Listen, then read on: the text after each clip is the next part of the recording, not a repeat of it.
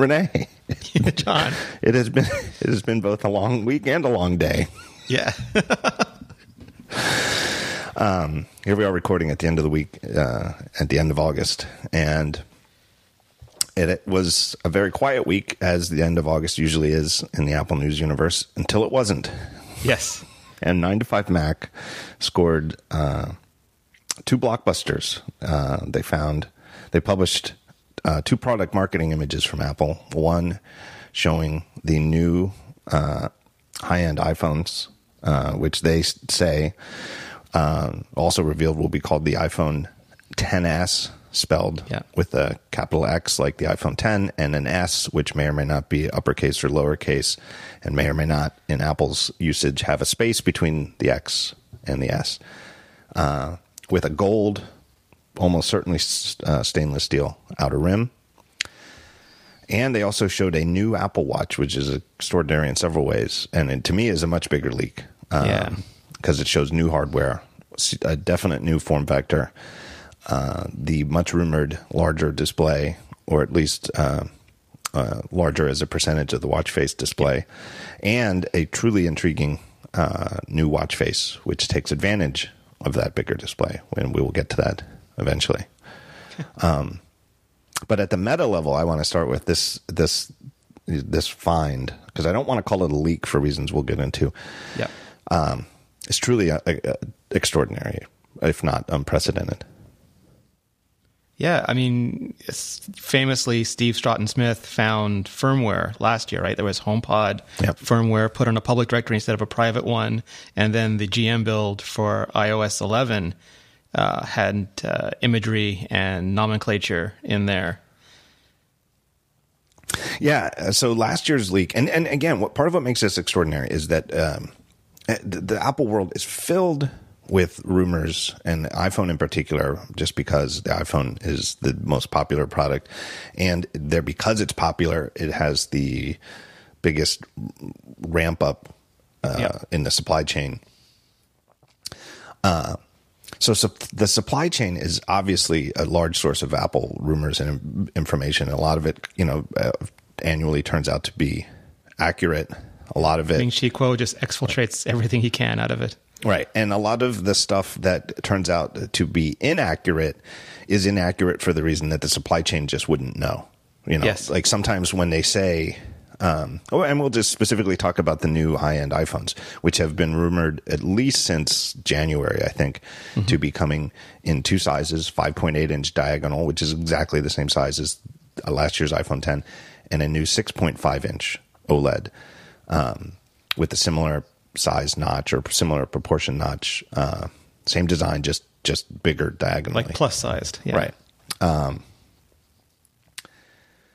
uh, but when the same type of supply chains come out with things that say there's going to be a new thing and it's going to have a screen like this, like they have the screen information because they're talking to the suppliers Yeah. who are making the screens. But when they say that this is going to ship or such and such product might be announced at WWDC in June, or it's going to be a low cost product or a high cost product or something like that. Um, that those those sort of things often prove to be incorrect because Yeah. the supply chain doesn't know when Apple's going to announce things and doesn't know how they're going to be priced. Um, Yeah. But something like and so something like product names is another thing that the supply chain doesn't know about, and is usually a very well guarded secret. And the leak you mentioned last year, like so, one thing we didn't know last year, going right like just days in advance of the iPhone 10 announcement, we didn't know what Apple was going to call the phone. We and nobody had a good guess, uh, and I don't know that anybody guessed iPhone 10 with a capital X. I wasn't even doesn't even seem. I don't even recall anybody guessing that. Um, and that was revealed, as you said, through um, a leak of the iOS 11 GM build that Stephen Yeah. Troughton Smith uh, found and had, you know, the cleverness to decompile and analyze and find Yeah. unique resources, including the string of the name. So that was the thing. The curious thing about it was because we only had the string where it was iPhone space capital X, we didn't know whether it was going to be pronounced X or 10. Yeah. but we did have the name. Like Final Cut Pro X or Right. OS 10. Right. Because Apple goes both ways. they hurt them and their exes. Um, so these images were found by uh, uh, probably the only person in the world you could compare to Stephen Troughton Smith, uh, Guillermo Rambo, uh, Yeah. very talented hacker and nine, uh, uh, who who lives in uh, Brazil, correct? Yes. um, uh, and a nine to five Mac contributor. Uh, the the they published two stories. One with the iPhone 10s revealing these this image of two gold iPhones, the smaller one on top of the larger one, um, and said that the name would be iPhone uh, 10XS. I'll say XS just. You know, knowing that Apple, if that's actually the name, Apple's surely going to pronounce it 10s. Uh, Yeah. Um, and uh, just at the meta level, this is extraordinary. It just it, I can't remember call uh, product marketing images like this. Product marketing images, and again, this you know things like if somebody on the supply chain snaps a photo of a pre-release photo uh, or image, which I think has happened before. Um, yeah, I, well, people famously either at stores or uh, supply chain, they would take a those shaky, blurry cam photos that were never good looking enough to really believe. Right? Didn't the Fat Nano leak? Yeah, like well, that? Seth Weintraub famously, 9 to 5 Mac, I think Right. that was one of their big initial scoops, was an actual marketing image of the Fatty Nano. Oh, it was a marketing image. And that wasn't yeah. a, a and, and I think Apple cease and desisted it hmm. back then. Um, but these are definite product. I mean, and I'm sure everybody listening has seen them, and I'll put these in the show notes, and I'll, I'll we'll do the fancy thing where if you look down at your podcast player now, we'll change the album art for this episode to show you the images as we're talking about them. Yeah, these are the images you would see on stage or like uh, Apple's newsroom would have Right. embedded in the press release. Right, like this is the the hero shot, and Yes. that they as they would call it of these these two products. Um, uh, and that just sort of thing we just don't. I can't recall something like that leaking in a lo- or at least in a long time. Like you said, like the Fat Nano leaked, but it's been Yeah. a long time, and I can't remember it for an iPhone. Um, so presumably, let's just address this at the meta level. It, I am certain that this was not leaked by a rogue Yeah. Apple employee to Guy Rambo. I believe that he found these exposed somewhere on the internet um, on a public facing URL. Um, I'm not quite sure exactly how, and I think it's Well, he was tweeting at the same time that he was watching a test of Right. their broadcast for coming up, broadcasting test for the event coming up. Yes, and he was seeing like yeah, AirPower images. But that was it. Uh, that's a red herring. He so he was Yeah. tweeting that. Uh, I, I I would guess he's got a lot of things going on at the same time. That he's a Yes. very talented multitasker. But that led a lot of people to speculate or or just jump to the conclusion that this video test stream URL that he was looking at and scrubbing through was the source of these images. Um, Yeah, but they don't be marketing images over. no, you don't, and it wouldn't explain that. Certainly, wouldn't explain why there were only two. Like if Yeah. if uh, you know, and and that's he had the AirPower shot because they were just the the test stream was showing things from the last year's Yes. uh, keynote where where the AirPower was shown. Um. So that was a red herring. That's not where he got these from. It just happened to be of the same day that he uncovered these images. Um, you know, and it is a bit funny. I don't know if it's a coincidence or not, but on on the same day at, at 9 a.m. Pacific, Apple sent out the invitations to the press event, Right. which we know will be Wednesday, September 12th, as you predicted first, and as I concurred with your logic. Um, that you know they wouldn't do it this week, Labor Day week. Uh, Yeah. They wouldn't do it on. They like to. They, they do always like to do Tuesdays or Wednesdays, and the Tuesday uh, is September 11th, which, as you, as you well put, it's akin to a Memorial Day, which is the best Yes. way to just you know say, eh, why why why would you do that? Um, so Wednesday the 12th seemed like it was a very obvious choice, and it turns out to be correct. So anyway, within I think it was about three hours after Apple sent that out, which makes enough news, you know, for a sleepy August week. Uh, these images came out. I'm guessing that was a coincidence. I can't imagine why Apple sending out invitations to the event would coincide with uh, someone in Apple's Marcom team inadvertently putting these two images somewhere where they sh- shouldn't have been exposed. Oh, you mean like he found the URL for the for the Apple Park Ring logo and started putting another file? Yeah, I think I don't think that's what happened. I don't think they Yeah. were there. Um, Oh, we should also say like a lot of people were really confused by the invitation and thought maybe it was a camera or a round watch, but that's the Apple Park logo. Right. It's the same one you see on T-shirts and Yeah. other Apple uh, products. Yeah, what was the other one? Was- So the, the invitation, you know, the, the the Apple Kremlinology of you know analyzing the it was like uh, I also forget the exact words. It was like uh, Gather round. All right, come on, gather round. Um, Yeah. Yeah, it. I, I- I guess because I've been to Apple Park and I've seen the T-shirts that they sell, that I I've instantly recognized that as the the logo mark that they use to represent Apple Park as a campus. Um, but I got inundated with people speculating that it would that it meant that the the new Apple Watch was going to be round. Yeah. No, Uh, sadly not the case. Well, you sadly, I I I, I would be oh, shocked. I don't want they- a round Apple Right. Watch, but it would be it would be intriguing and different and spur a ton of stories. Right. Or, or I guess, I guess what you meant by sadly is it would certainly make for a more in, interesting interpretation of the Yes. invitation than simply here's where the event is going to be. Yeah, absolutely. yeah, I get it. I get it now. Uh, we, when we talk about the Apple Watch, the new Apple Watch, we can talk. Let's let's table that. See if we can Yes. remember this to talk about why it, they don't make round watches. Um, all right, let me take a break and tell everybody about our good friends at Casper. Casper makes sleep products, including, of course, mattresses. Uh, Casper products are all designed to mimic human curves, providing supportive comfort for all kinds of bodies. Look, you spend one third of your life sleeping, you should be not just comfortable, but just wonderfully comfortable every time you go to bed in your home.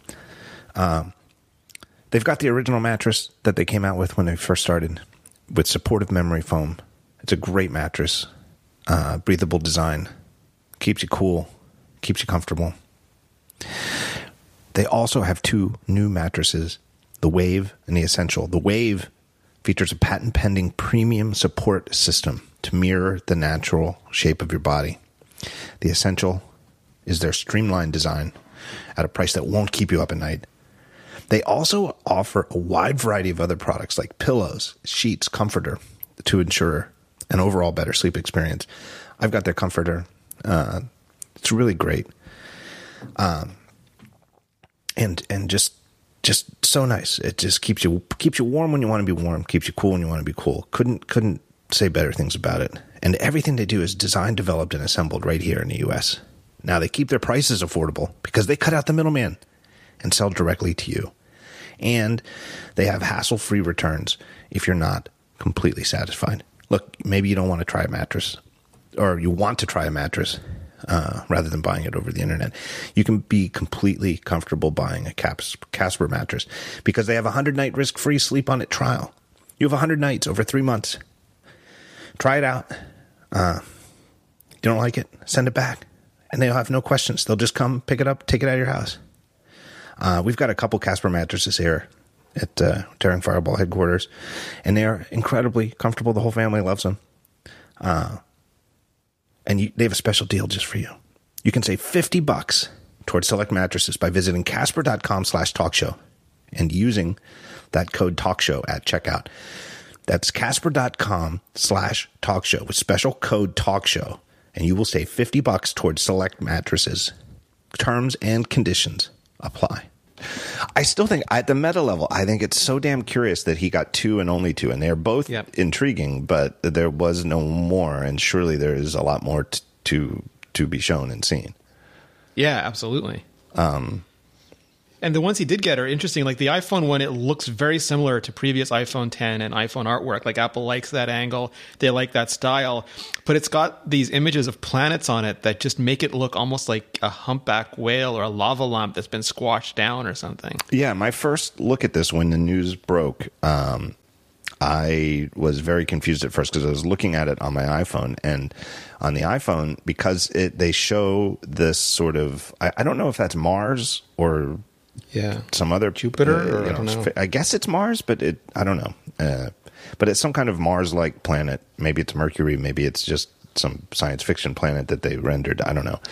but it's some kind of uh, planet shown where you only see sort of a, a crescent slice of it. That Yeah.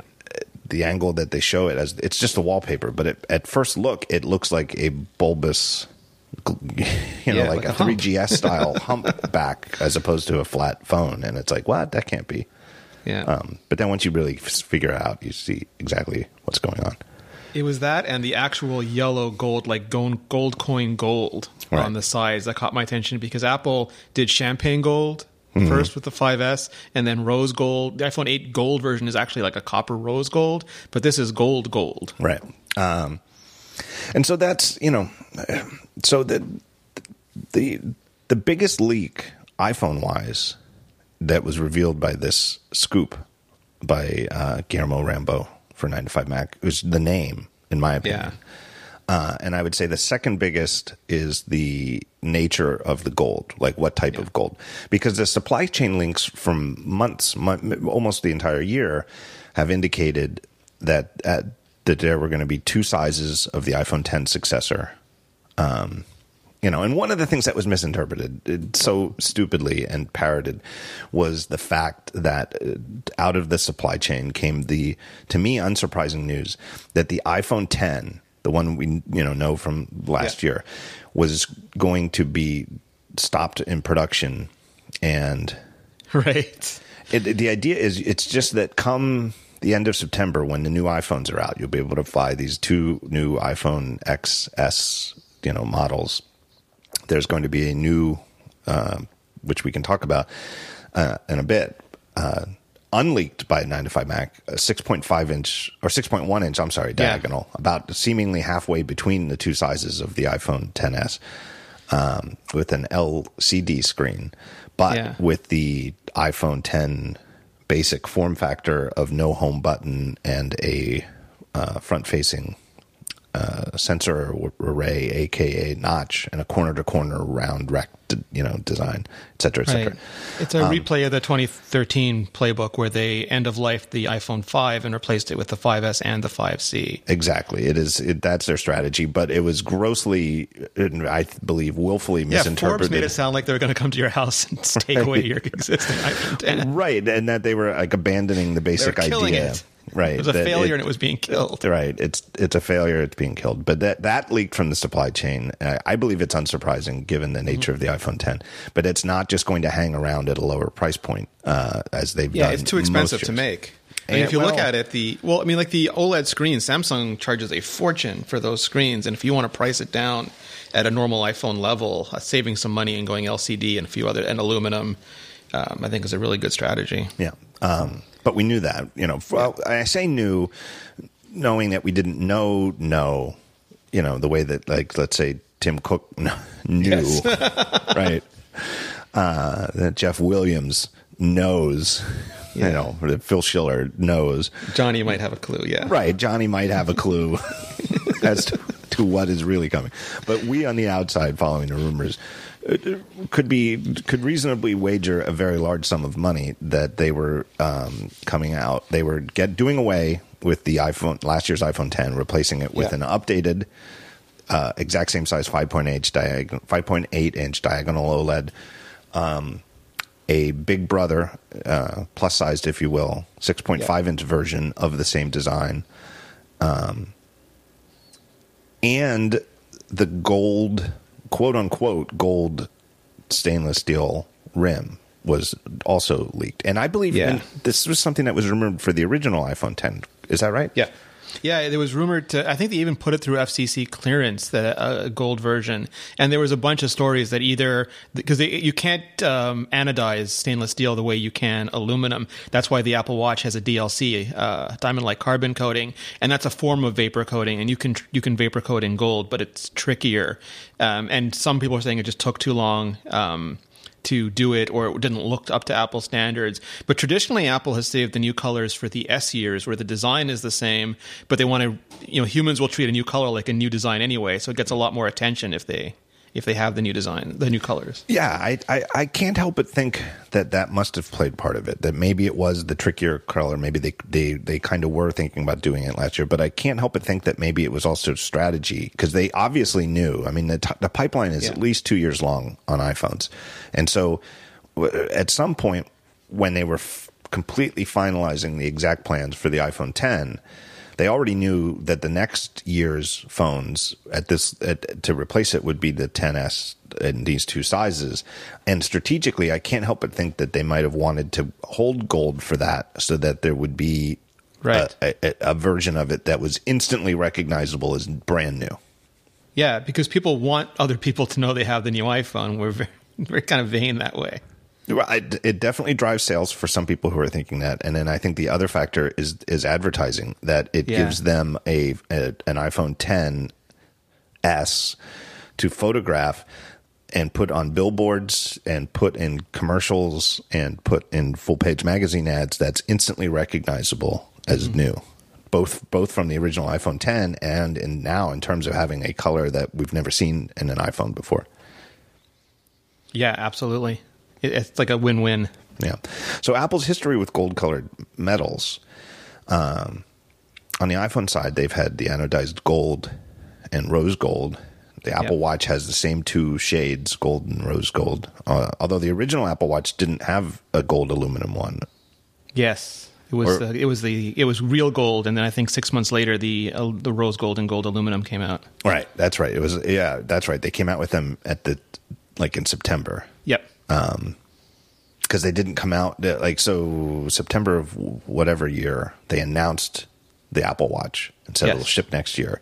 It shipped around April. Um, did not have gold, and then come that next September, they had no new Apple Watch to announce because they'd only shipped the original one five to six months prior. Um, but by having the gold al- aluminum ones, this you know as they called them at the time, the sport models, um, they did have something new to show. But the the gold that we see here is is uh, visually akin to the true gold of the original Yeah. Apple Watch edition, right? It is gold, shiny gold, gold.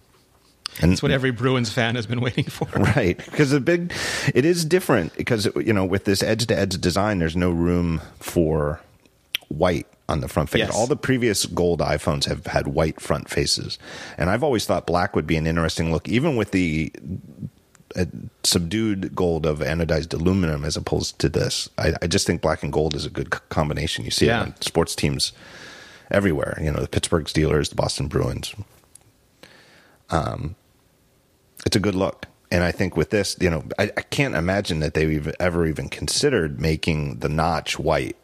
It just would be, it's, it just wouldn't look right because it, it just ruins having that black bezel is what gives you the illusion of an edge to edge screen. Yeah, some people have mocked it up, and it just it looks wrong. Yeah. It, it really isn't supposed to. Like the whole idea of the iPhone 10 appearance is notch aside, it's supposed to create the illusion of a truly edge to edge screen. And it's not. There is a bezel.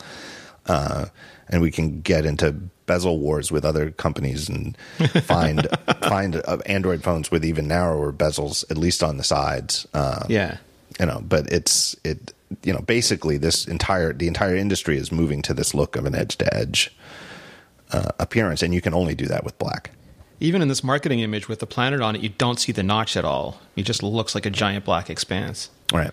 Um, yeah, and I can't help but think that's one of the reasons they chose a wallpaper like that is that the, the notch is no longer novel, so they don't need to they don't need to emphasize it in the way they did last year. I believe originally almost I, I think every single product marketing image they showed of the iPhone 10 at the keynote last year included the notch.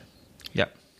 uh, it was sort of part of a clear but unspoken strategy of embracing the notch that we're not going to try to hide this in any way and it would be easy as this wallpaper shows it's easy to use a wallpaper that's either black or mostly black um, to create images that that don't emphasize it um, i remember specifically vividly that even when they showed video playing on the iphone 10 during the keynote it was always zoomed in to Yeah. the maximum scale and therefore always showing the notch overlaying part of the video, which gave me the vague fear. Like I thought, I, I'm going to guess that's not the default.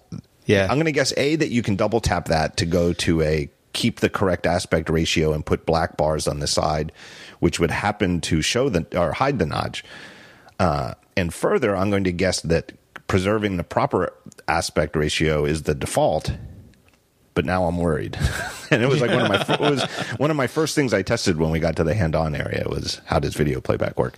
But I think the fact that that's how they showed video playback in the keynote was just part of their strategy of we are not going to hide this notch even Yeah, when we show own it. things like video playback. Yeah. So on this image, so all we have, we have the image, we have the name, and the name, I believe, was was uh, taken. You know, the uh, Rambo and nine to five Mac. I believe they got it from the file name of the image that they found. Yeah, which is why there's no indication of capitalization for the Right. S. Although it is a little curious if you know that they don't know if there's a space between the X and the S. Although I suppose if the file name wasn't had no spaces or underscores or dashes, period, if it was just I P H O N E X S, it's possible. You know, I, I guess I would see that and say I don't know. I, I have no, you know, I wouldn't know where the space is either. yeah. Um we don't i'm skipping around a little between the meta aspects and the uh, uh, details of this but i just want to emphasize because so many people have uh, I, just want to try to put this to rest as best i can even though it seems impossible i just want to put to rest the notion that this was a quote unquote controlled or deliberate leak from apple which I, I know i'm laughing and i don't want to laugh at the notion because of any company in general, any company period, that's a possible strategy. Um, it is in the specific case of Apple as a company and the iPhone and a new industrial design for Apple Watch in particular is something that nobody at the company would ever even it wouldn't even cross their mind. Yeah, I mean, the, it, it's it, almost all the time when you see something like this, you see someone go, "Oh, Apple's just leaking it to set expectations," which is never the case. Right. They have, and, and they truly and deeply um, want the surprise of revealing every every single aspect that's new of these products. They w- would like to keep as under wraps as possible until it's unveiled in exactly the way that they want it to be unveiled. Right. It's like surprise and surprise and delight is their mantra, and they get. uh, It's also a good business sense because they get so much marketing, free publicity out of the shock and awe of a, of a reveal that anything that takes away from that literally costs them money. Right. And no offense to 9 to 5 Mac or, or Guillermo, um, but even if they did lose their mind and were going to leak it, they wouldn't leak it to 9 to 5 Mac. Yeah, it would be I- like the Wall Street Journal or or all thing. Uh, what is it called? Uh, Pachowski at Recode or something. I guess, like but I just it would still be so shocking. I I, I know. uh, you know I can't even imagine if if somebody uh, you know like if Jaws came in like who would do the leaking even like like if if Jaws came into somebody's office and said hey close the door here's what I want you to do I want you to take these two images here's two of the He's in a trench coat. He's got a hat on. We've got two of these slides from the keynote, and we just can't wait to show them. So Phil and I were talking. We, we want to get them out. can you can you send these to let's uh, let's send them to nine to five Mac, you know, and and get people excited for the iPhone. If somebody if if Jaws came in and said that to somebody, that person would think that they that Jaws had lost his mind. Like they wouldn't do it. they you know what I mean? Yeah. It's almost like, uh, it, it- you know, like uh, if he came in and handed him a gun and said, "I want you to shoot me in the leg," you know, like you wouldn't do it. It's just so out of character for Apple, and I can't.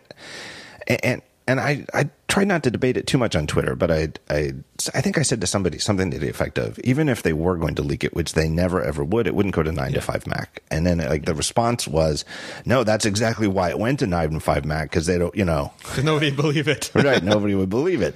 That of course they leaked it to Guillermo Rambo because then everybody will think he found it eh, because you know he's the sort of person who could find it, and therefore But that's he's also why they proud. I don't think he'd ever turn out, you know, work that he didn't earn. right. But that's you know the basic thinking be- behind the the theory that it's a deliberate leak and why it went to Guillermo Rambo at nine to five Mac was that Apple didn't want it to look like a leak and a, you know a purposeful leak. And all I uh, all I can say is they would never do that. I think knowing I don't know a lot of the behind the scenes reaction at Apple uh, to this leak, but I know uh, the little that I do know is that it was uh, deeply upsetting. Yeah. Oh, uh, yo, absolutely. I think that was probably one of the, the there. There's nothing that those teams who work on this, everybody, everybody from marketing and PR to hardware and software engineering loves more than the big reveal. And anytime, it's sort of like the script for Star Wars being leaked and everybody reading it online because eh, they also right. now have to deal with people going there and going, "Oh, this is boring. I've already seen this. Why? Why isn't Apple surprising us anymore?" And it's like, dude, right. you read the Star Wars the Star Wars script before you went to see the the movie. You can do that, but then you can't claim that you're not being surprised surprised. Right, and on the the, the other aspect of this that I've seen uh, is the argument of well, if they really don't want these things to leak, then how does it keep happening? You know that how can a company of Apple's resources and talent not be you know keep having these leaks? And uh, I can't explain it, but uh, each one seems to be a different mistake. You know, yes. it's, it's the fact that people are imperfect, and uh, and we should also know, point out that almost everybody is looking. And if you, and I know this is harder for people in the Apple community to understand, but if you go towards the bigger phone and gadget market, there are literally Twitter accounts and websites that all they do is leak renders and carrier photos mm-hmm. and engineering shots of every single new Android phone that's coming out right. all the time and there's not. It's it, it, it speaks to Guilherme Rambo and Steve Troughton-Smith's extraordinary talent yeah. as as people who as being able to find these things and know how to exploit them you know expose them once they've been yes. identified that it's almost like it, number one there's only those two guys really yeah. i mean there might be others but they're still haven't found you know it might be other people trying dozens, hundreds of people trying the same thing, but they never seem to f- come up with anything. Um, but it's almost like they're so good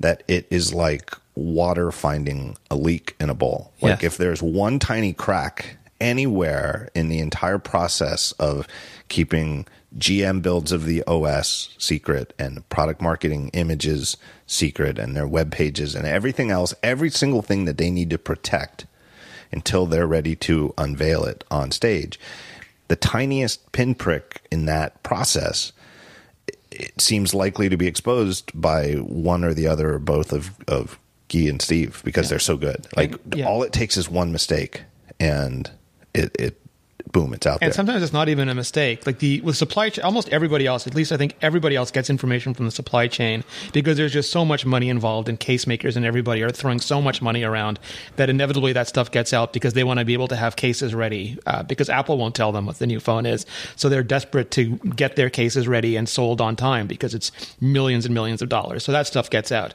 But with this stuff, sometimes it's just that you know the carriers have to test it, and if they lock it up too hard, the carriers can't figure out how to get to it, and there's all these people have to do validation, and there, there's there's so many things that go into an iPhone launch that it probably is possible to lock every bit down, but it's probably not possible to do it all the time. There's just so many chances for obscurity, sorry, security by obscurity failing, or just something going wrong.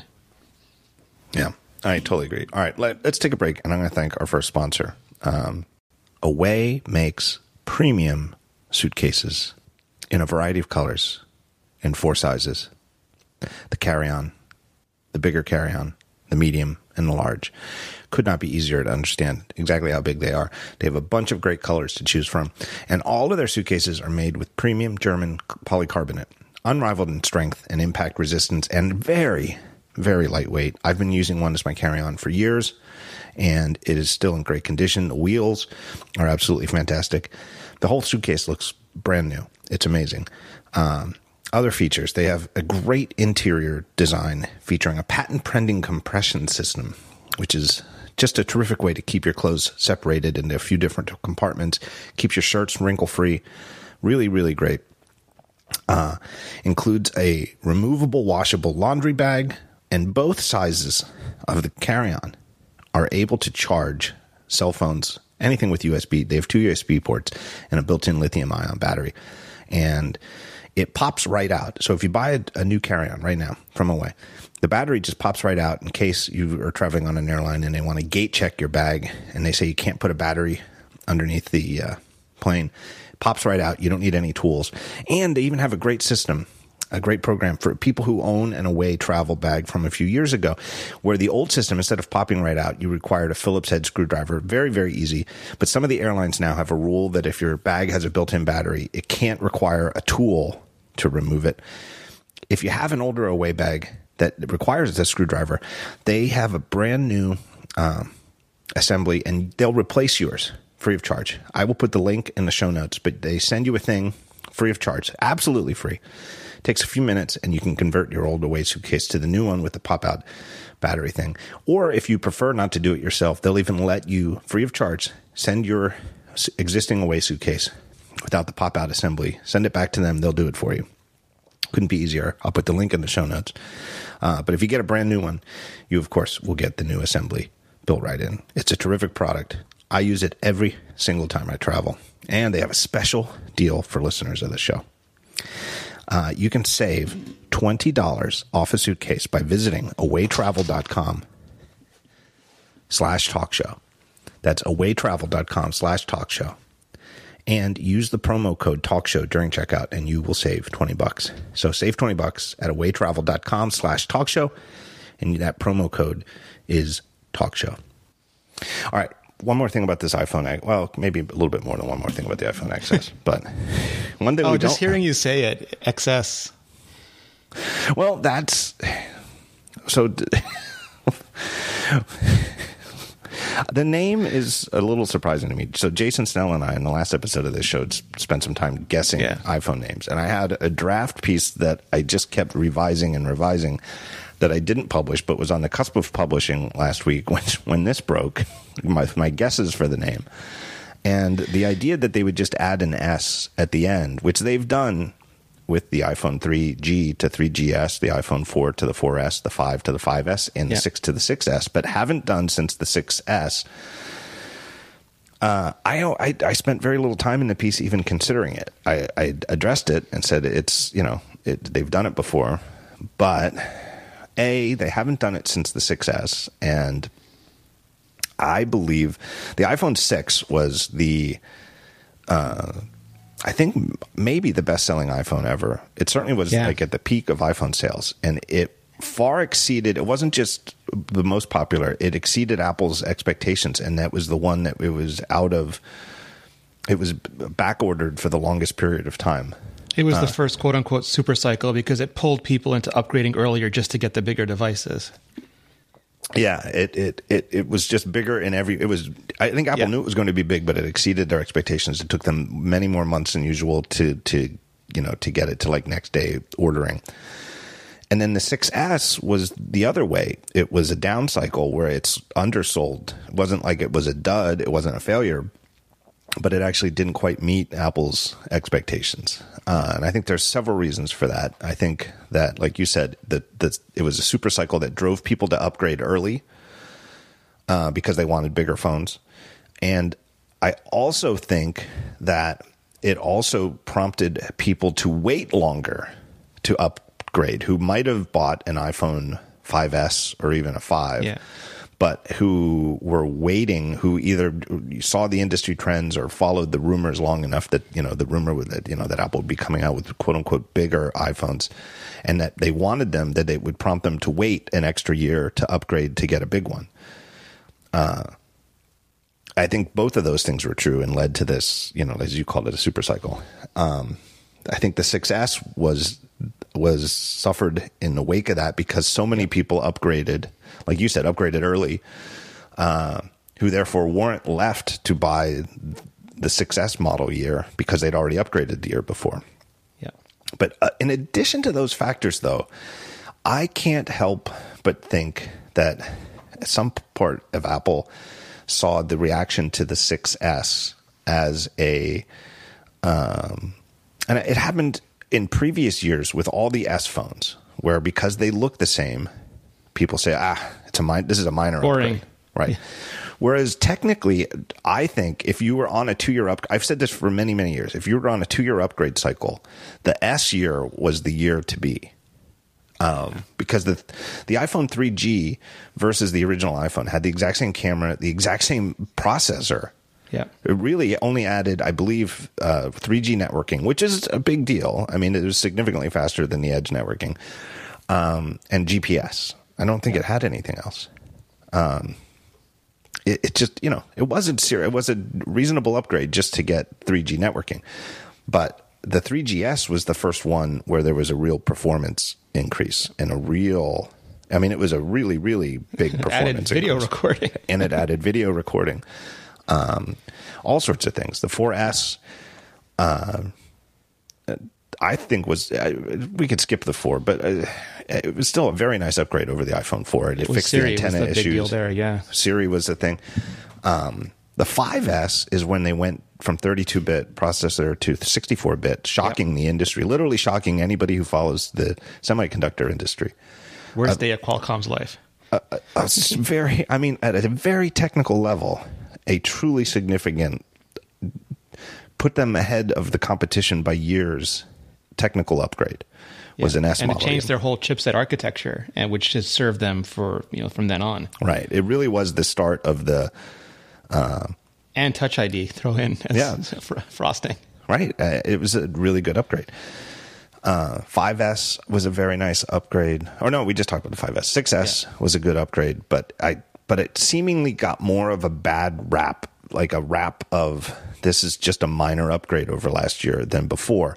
And It I 3D Touch, which a lot of people didn't find appealing. and you know, they might have been running into the part where people the CPU uh, it, improvements are there and they're real, Yes. but the but the six was so fast that nobody was complaining about it being slow.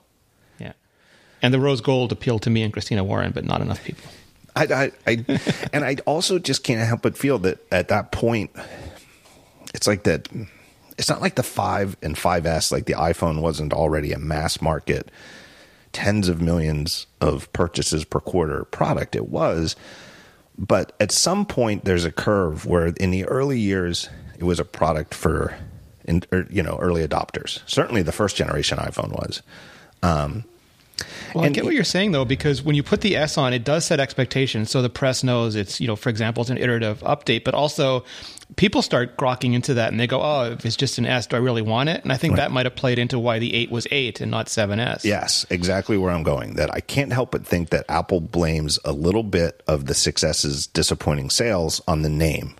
Just a little. I, I think there's uh, other reasons that are bigger, that simply because the six was such a spectacular hit. But I can't help but think. I thought.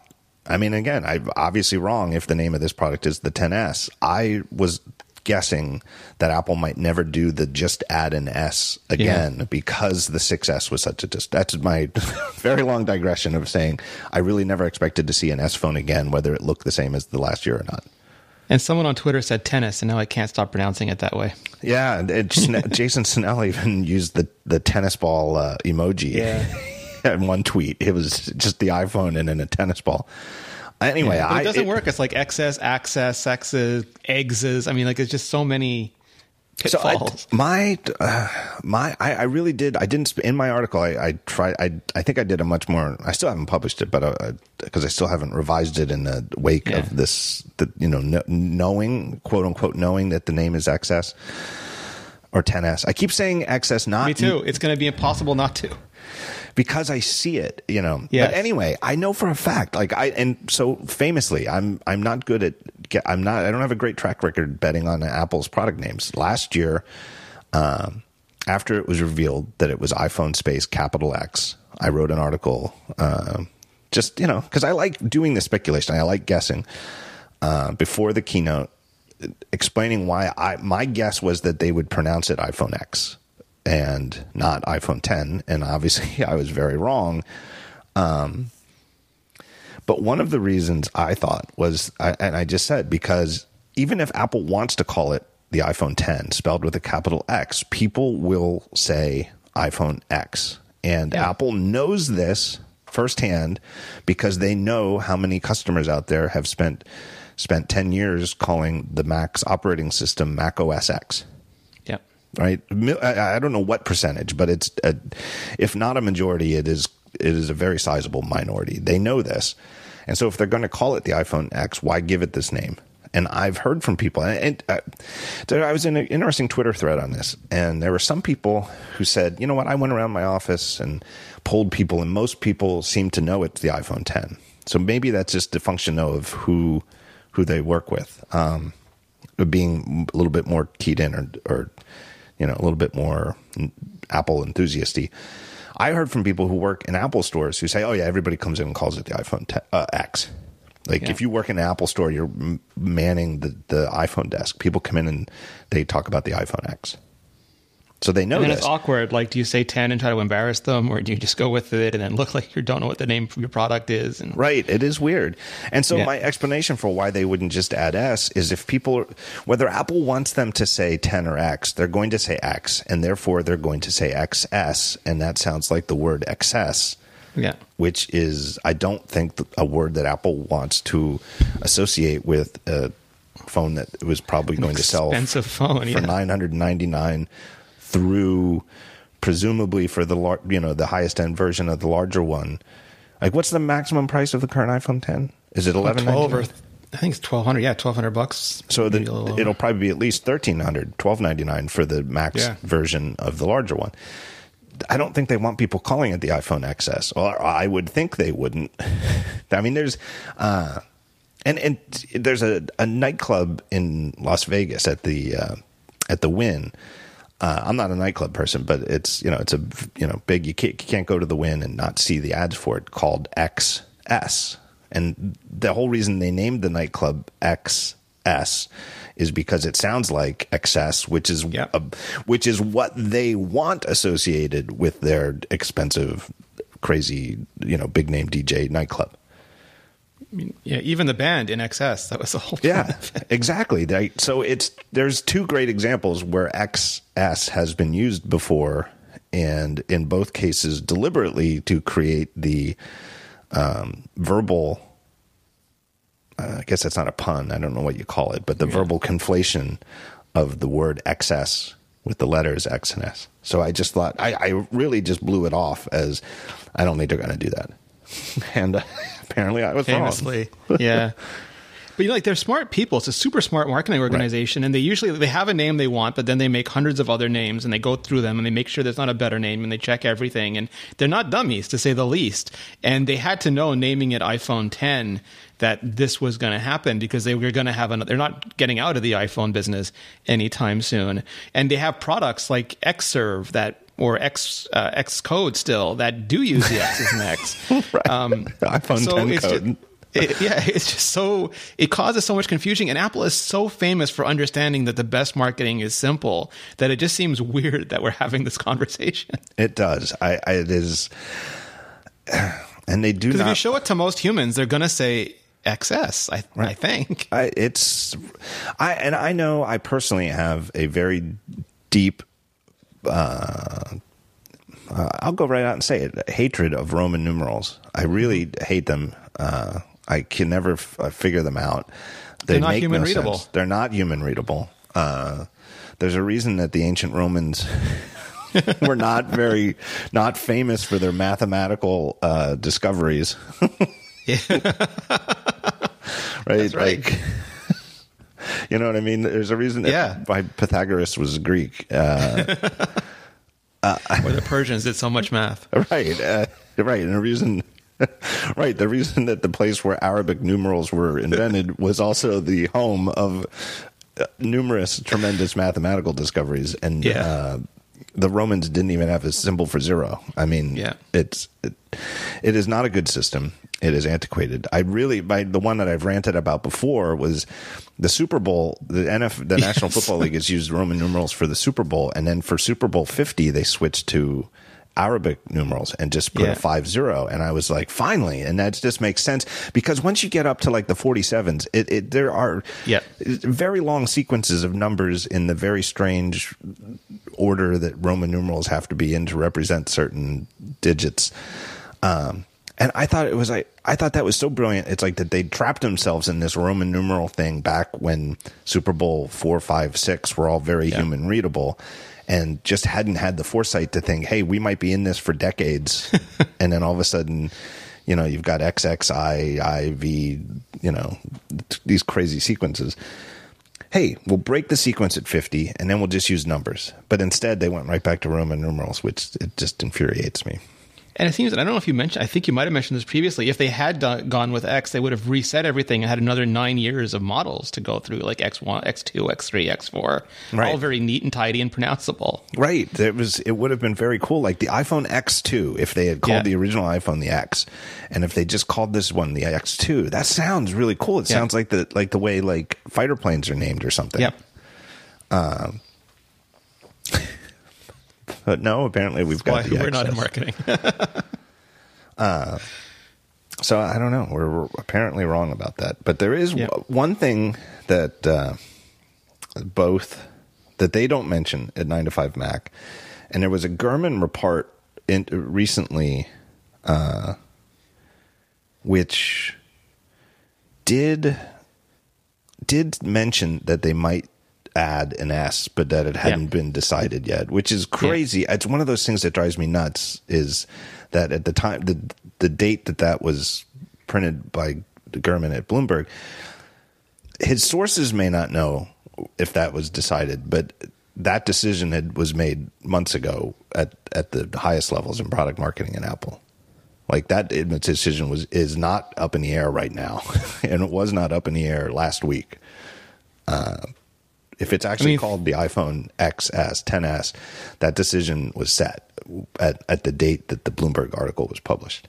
I mean, I would be shocked if they hadn't discussed it when they named last year's models, Right. Because they know they come in. But they, I mean, theoretically, it's possible that you know someone like Phil Schiller could go up and enter a, a name into the machine that Right. eventually prints out all the packaging and change his mind. But Right. uh, it's real late in the cycle. Right. But uh, the other thing that Gurman mentioned, and I would like to speculate about, is whether or not the bigger one will also be called Plus, and that that Gurman said that was up in the air.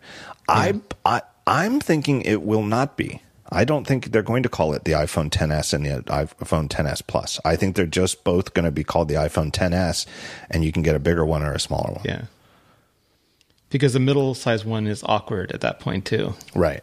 I think so too. Right. That you you've got a regular one, and then there's a bigger one. I still think that's Plus weird. and plus plus, plus Right. and minus. I mean, it just Well, and as I, I said, I think I mentioned this with Jason on the previous episode, but I other the, the one reason I don't think they're going to call this plus is that the plus in previous ones, to me, never only res, referred to the size. Right. It referred to this to the to the fact that it was superior in several ways. The plus iPhone 6 Plus, I think I think every every one of the Plus phones, the ones that actually have an official Plus in their name, has at least some technical advantages, um, including higher resolution, not just bigger, but 3x Retina displays as opposed to 2x. Although they were sort of like two and a half x because they were downscaling as opposed to the iPhone 10, which is the first true 3x Retina resolution phone. But still, I think that the downscaled 3x was still a technical advantage because it still had more actual pixels per inch than the non plus iPhones. Yeah. The cameras have always had at least some technical advantage, uh, ranging from uh, having Optical optical, image image stable- yeah. stabilization. The next year, it had optical image stabilization for video, uh, which is arguably more important. Optical image stabilization in video makes a huge difference for handheld videography, and almost all of iPhone videography is handheld. yeah. And the what the seven plus had the. Uh, or The when did they start? view- yeah, when yeah. The seven had the dual camera system. Right. And the dual camera system doesn't just give you two focal lengths for completely optical, op, you know, non digitally zoomed imagery. Um, to date, only dual camera iPhones have offered portrait mode Yeah. because it uses the dual camera to to you know the, the, the you know the way that it's hardware versus you know merged with software to get the portrait effect is complicated, but it, it does involve versus hard, both hardware and software, and the Right, hardware like inclu- famously, if you have a Google Pixel phone, you can apply portrait mode. It does, in fact, apply portrait mode afterwards as a filter, but it can't do real time. Like you, you don't see it in mm. the viewfinder because Right. it doesn't have the lenses and the silicon to do it. Right. So the plus is always referred to a little bit more than just the size. And from what I've seen, we don't know. I mean, well, you know, but everything I've seen is that the two iPhone 10s models Yeah. will be technically the same. They won't. There won't be any real advantage to the larger one, other than the nature of just having a larger display. Yeah. Um, I guess the most akin that that I can think that would be would be to the iPad Pro, where the uh, the 10.5 inch iPad Pro and the 12.9 inch iPad Pro are are technical peers in every way I can think of. Both have yes. True Tone, both have pencil support. If they're not the exact same clock speed, they're close enough. Uh, yeah, I, th- I, think the memory is different, but you need that for the larger display. I right, and that'll the, be true of the iPhone as well. That right. the RAM will be higher. Right. I don't think you get better any better performance. Like the MacBook Pro yeah. is a, is not as good a comparison because the 15 inch MacBook Pro is is faster uh, than the 13 inch MacBook Pro. Yeah. Um, but it's also it is pretty close on it that you know there's a reason why the 15 inch MacBook Pro doesn't get its own name. It's just the 15 inch, right? MacBook it's Pro Plus, right? It's you know, so I I think that the you know. I've I've speculated a lot, and my guess would have been that this would have been the year where they call them the iPhone Pro. Uh, I can't get over that that they don't, but yeah. Uh, but much like the iPad Pro models and the MacBook Pro models, I think that the iPhone 10s will only have one name and you'll just pick a size. So does the other one become iPhone 9 or does it become iPhone That's uh, my guess. 10 minus or No, my guess is iPhone 9. My guess yeah. is and and it it this wasn't revealed. Like so the leaks are, yeah. were only of the 10s and then the watch. Um, but that leaves this mysterious 6.1 inch LCD corner to corner around iPhone 10 basically looking phone uh, I I think it's very obvious that they would call it the iPhone nine. It's the the number is just sitting there waiting to be used. They've been upgrading that that phone from the iPhone seven to the eight to the nine every year. Um, I I know like on Twitter I've I've been, I had a very fun debate where Stephen Troughton Smith thinks they will call it the iPhone 10 like C or the SE or something. Yeah. iPhone 10 something. Uh, simply because, because design. Simply because the design is is all part of it, but he also is under the impression. And again, I could be. I'm. I've been wrong about this whole thing with the X's and 10, so yeah. I could be very wrong. But he seems to be thinking that the X is going to stand around like the X for Mac OS 10 as a decade long branding thing, and they'll just increment other things every year. I don't think that's true, especially uh, yeah, uh, especially as a Roman numeral. Well, not just that. I just feel like I, I, I just can't see where they would go next year with iPhone X XT something. You know, yeah, like somebody threw out T uh, iPhone 10T.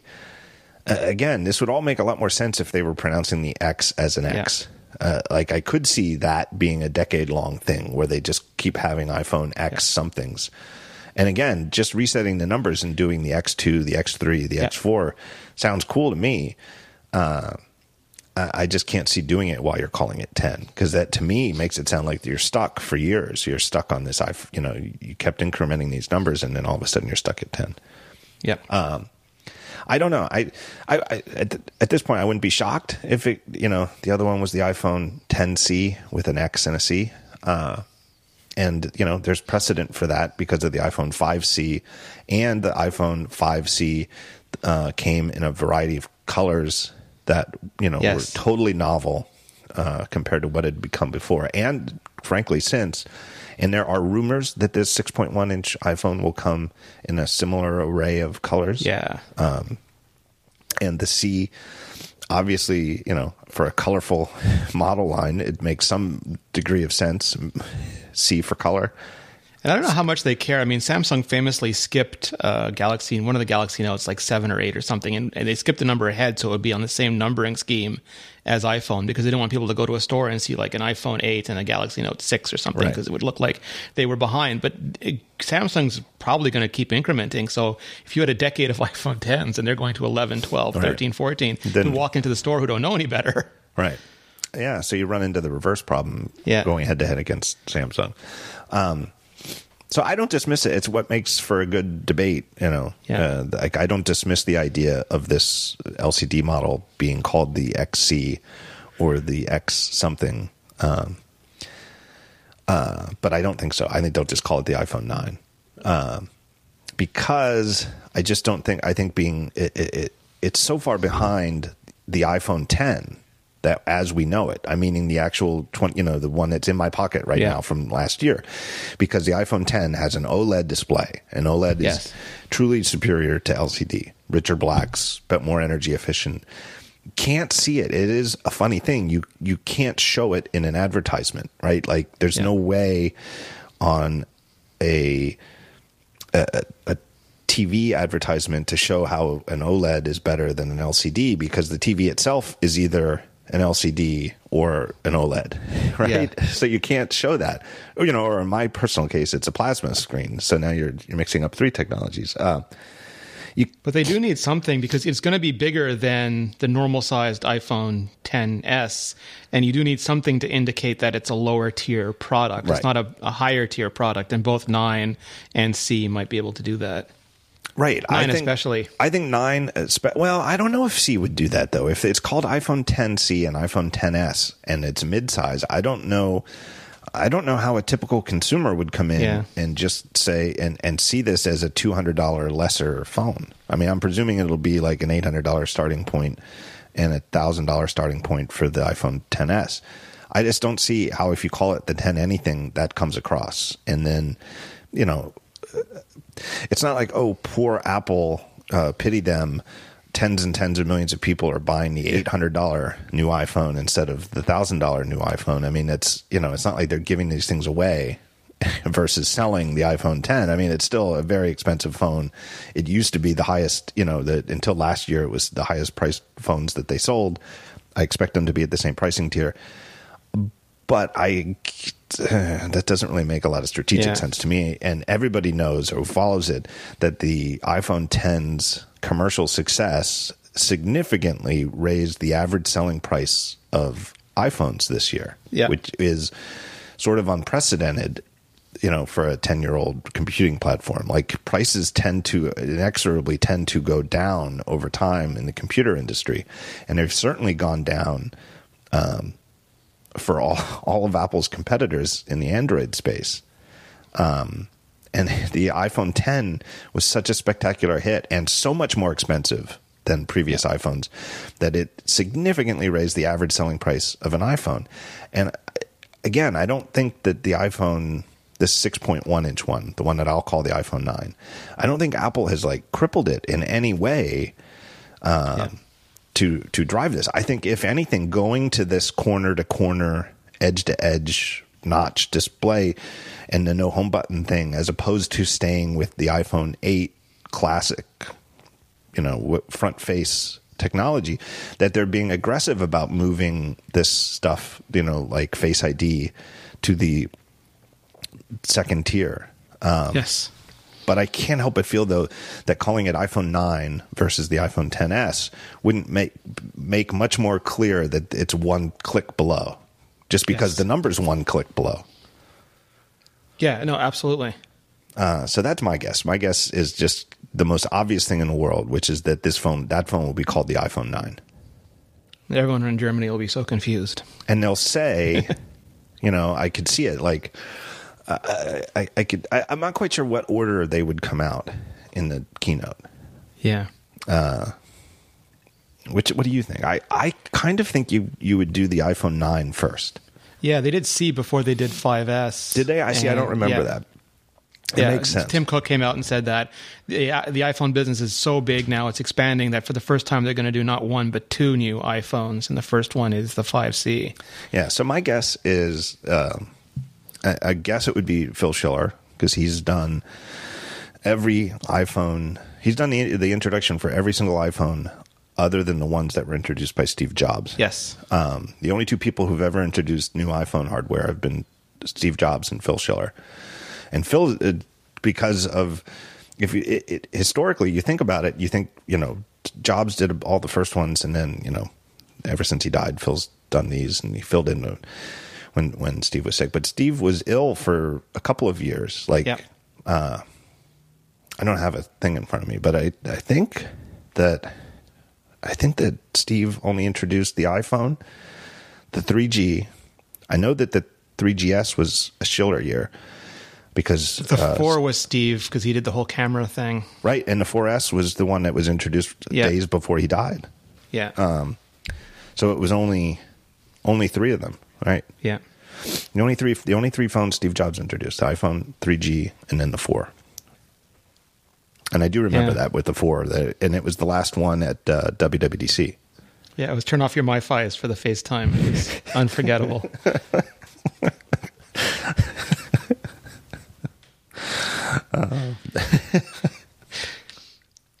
Johnny, these bloggers won't turn off their MiFi's, but we'll just keep going. So I can see Phil on stage. I, I would think my gut tells me that you do the nine first. And my Yeah. guess is that the narrative would be something of along the lines of last year we introduced the iPhone 10 as you know the iPhone of the future, um, you know ahead of years ahead of its time, and we introduced this beautiful corner to corner display. We introduced Face ID, uh, these new gestures that replace the home button, and you know here they are in the iPhone 9.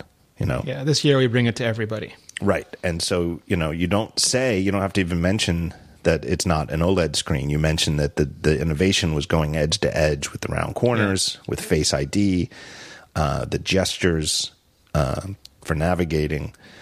And, you rumor get- has it it's that fancy new LG display anyway that's 100% DCI P3 and you know as basically as good as LCD can get. so that's great, right? Then there's things Yeah. they can bra- they can brag that the display is good or Yeah. great even. You know, maybe not the best, but it is great. The Yeah. best LCD display we've ever had in an iPhone. There you go. I could even see them saying that. Uh, best LCD. Yeah, I could see that. And and the, the specific points like the the color spectrum and maybe True Tone. I hope. I would be nice Yeah. if it got True Tone. That would be great. Uh, but I guess main- at that point it's just figuring out the price point they want to sell it at, then how many features Right. they can include at that price right. point. Well, they we we seem to know from the the leaks uh, that it doesn't have a dual camera design. It has a single Yes. camera. Um, whether that's accurate or not, I can't say because there's there's certainly it seems like there's also fewer leaks about this phone. yeah. but I would guess it has a single camera design, uh, and that that would be a significant way that they would differentiate both mm-hmm. differentiate it and keep the component prices down. And I think it's the size has confused some people because, especially here, we conflate uh, the size with the price. Like SE was smaller and famously Right. cheaper, but in a lot of markets, emerging markets and Asian markets, uh, the iPhone is a primary computing device, and people want and need it to be as big as possible. Right. So the combination of a lower price iPhone that's also a big iPhone is going to be hugely appealing in the markets that Apple really wants to hit hard this year. Oh, and they can also say it is the largest uh, LCD iPhone. Yes. Well, hmm. they could also say if they introduce it first, it's the largest screen we've ever had on an iPhone. And they can make a comparison to the plus sized like iPhone 8 and say Yeah. it has here's how much more area it has even than the plus sized uh, iPhones of the past. Uh, I'm hoping it has. I don't. I don't. I don't even know what the supply chain leaks say, but I'm hoping it has a true 3x Retina display as opposed to a scaled down Retina display. I think it's 2x. I think that's one of Oh. the ways it's also differentiated Okay. and, and lower cost. oh, that could be possible. Uh, Yeah. yeah. that's that's interesting. Yeah, I wouldn't be surprised. That actually would. Yeah, now that I think about it, do, going 2x, even though it's larger, could make sense. Um, uh, and then you know having colorful color options and saying, look, you know, we've got all this stuff. I, I I could just see that happening. It seems like a very natural way to do it. And then you move on to the iPhone 10s and say, you know, you know, here's the you know here's the big boy. Yeah, totally. Let me think. What else? Anything else on the name? I'm thinking iPhone 9, iPhone 10s. That's my bet. Yeah, I, I the the uh, the 10x thing is going to bug me for the next years. I just have to get used to it. It is definitely going to bug me as well. Uh, and I can't even. I've already lost count of how many times on this episode I've already said X, where I I don't even know what to say because I want I don't want to be. Uh, I don't want to confuse people, you know, because No, but I find like I can say 10 when I'm just saying it, but if I ever see it written down, I start to Right. tend towards X because I like Exactly. the X Men. Everything is X. Yeah, I read it that way. It's easier Yeah. for me to write it consistently. I, it's Yes. always been to write iPhone space capital X. I, I never. There's no reason to be confused. I, I see it. It's a very. I'm a, Yes. Just. Uh, it's the podcast thing speaking about it where it, it trips me up. All right, that Yeah. brings up one more thing. No on naming, I guess, is given that we know, quote unquote, no iPhone XS, uh, pronounced 10s, and presumably iPhone 9.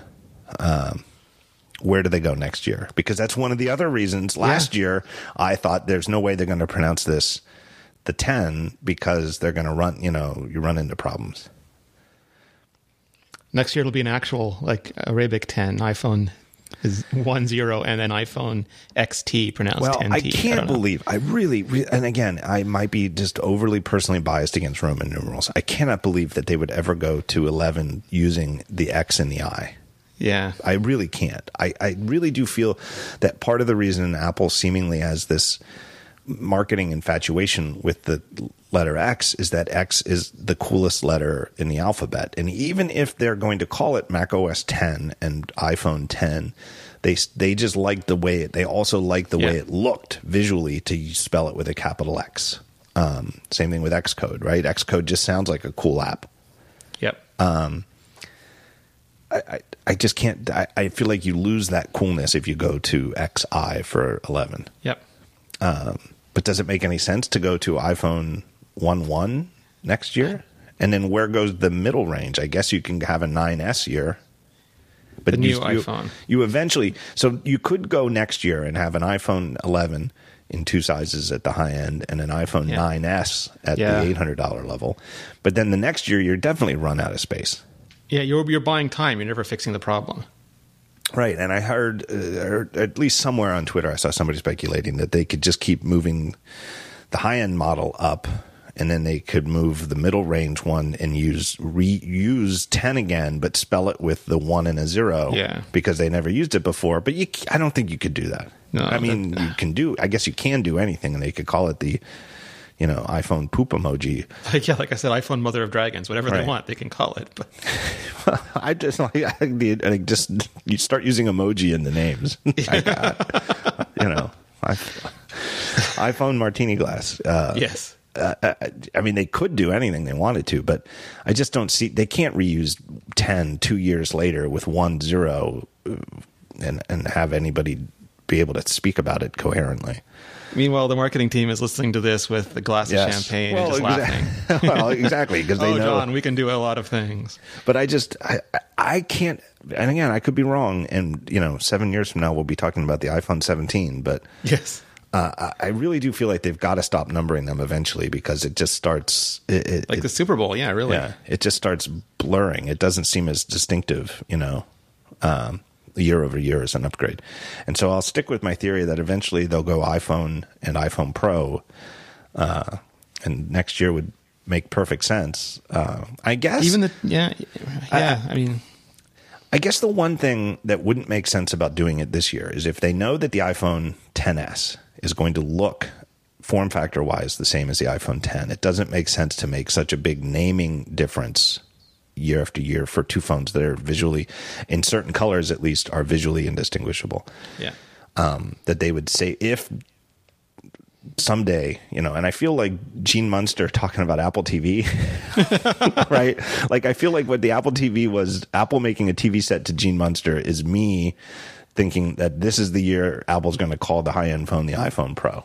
I get it. Well, I mean, they did it with the like the iPad had the 9.7 Pro and the 12.9 Pro and the 9.7 non-Pro, and yeah. then they then they changed it to the 10.5, and the right. 9.7 just became iPad. Yeah, and the iPad Pro was just iPad Pro. Right.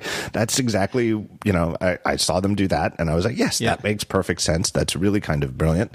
Uh, and it, you know, it's a sort of thing that takes you know like maybe 18 months to roll out and completely make sense across the line.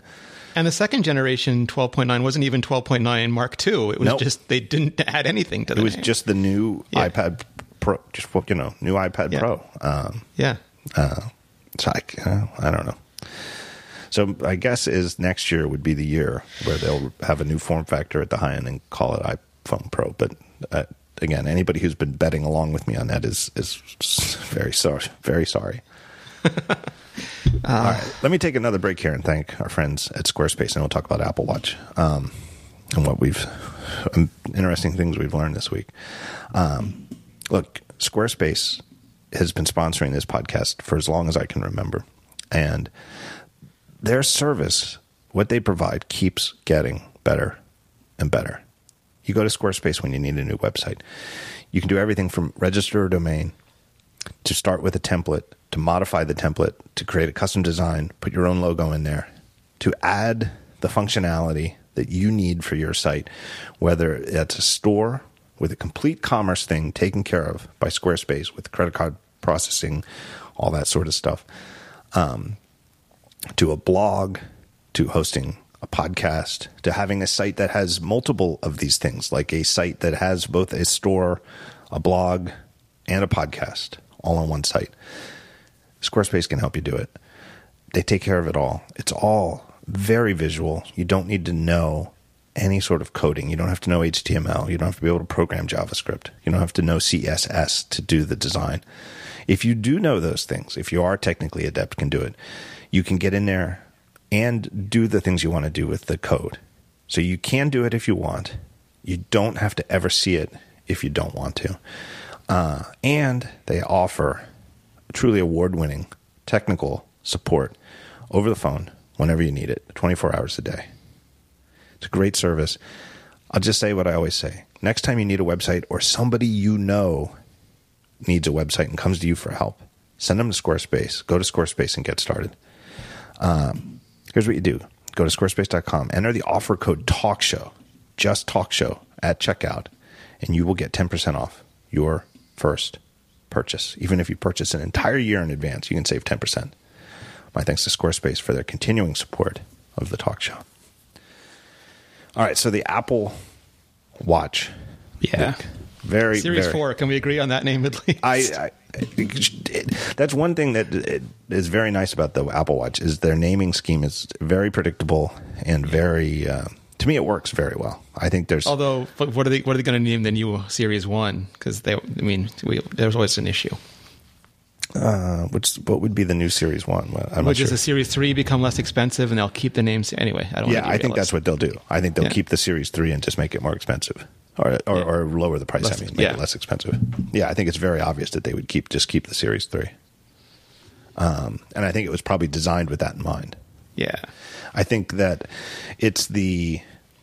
I don't think you have to have any inside information at all to just speculate that first generation products are very very difficult uh, always come up with unforeseen difficulties.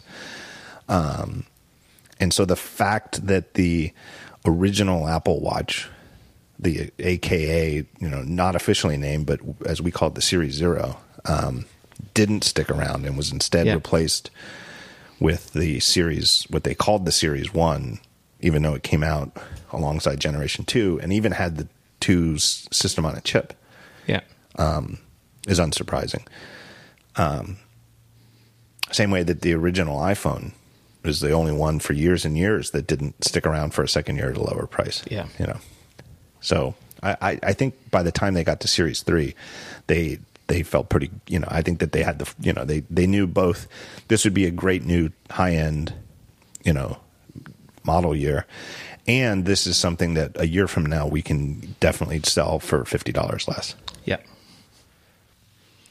you know, and just has all sorts of nice things like the water resistance and uh, all sorts of stuff.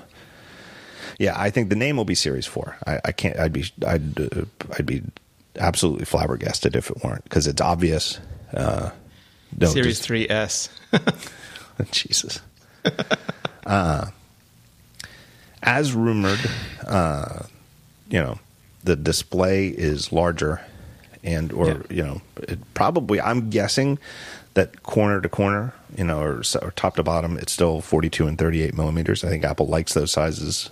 I think that they are um, they are good in and of themselves. And watches are very different than phones. Like watches aren't, you know, going to get bigger the way phones have gotten bigger. Uh, it's an interesting juxtaposition because if they over the last let's say 13 months they've been deleting bezels and on the phone they put a bigger screen into a effectively you know the same size casing as right. the, sorry the plus size screen into the effectively non plus size phone. With the Apple Watch, they're putting a bigger screen into the same casing, and with the iPad, they're putting smaller casing around the same size screen.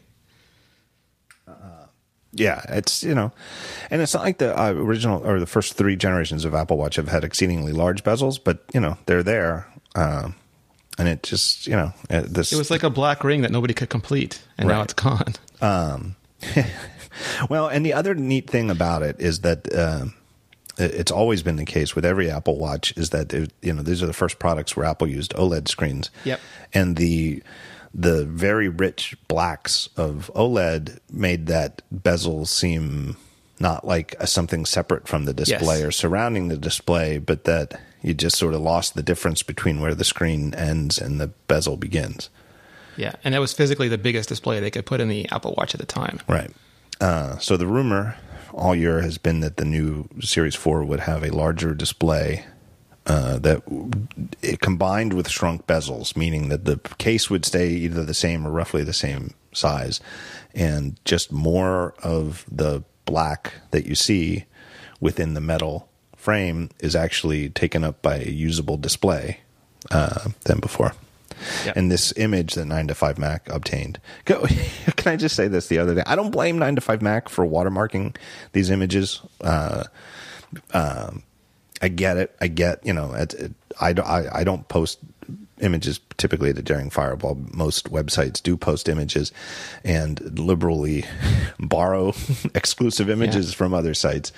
So I totally get it that in the racket of of posting images, you know, that you'd want to watermark it so that everybody who publish republishes the image has to publish your website's name along with the images. But along the lines of maybe Apple did this deliberately, like I'm looking at this image as as we speak. If anybody out there is listening and still thinks Apple, you know, like Phil Schiller and Greg Joswiak got together and said, "Let's let's get people excited and give them a sneak peek at the new Apple Watch," that the first time that any of them would see it would include a very large 9to5Mac logo that obscures part part of the Yeah. image. Uh, Yeah. I, I, to me, that might be the single best ex, single best explanation of why this is not disqualifier. deliberately. Um, so what we see, we see a gold, or uh, yeah, I guess that's gold, not rose gold, right? Yeah. Gold, Yeah, it looks gold to me. gold aluminum uh, Apple Watch, uh, seemingly with a sort of a top band, like a Yeah. tan, like an off-white band. Um, the the watch itself definitely looks thinner to me. It's very hard to tell from an image. I mean, Yes. the, the, the display obviously takes up a significantly larger portion of the front face. There's no doubt that this display ta is bigger corner to corner than any previous iPhone or Apple Watch.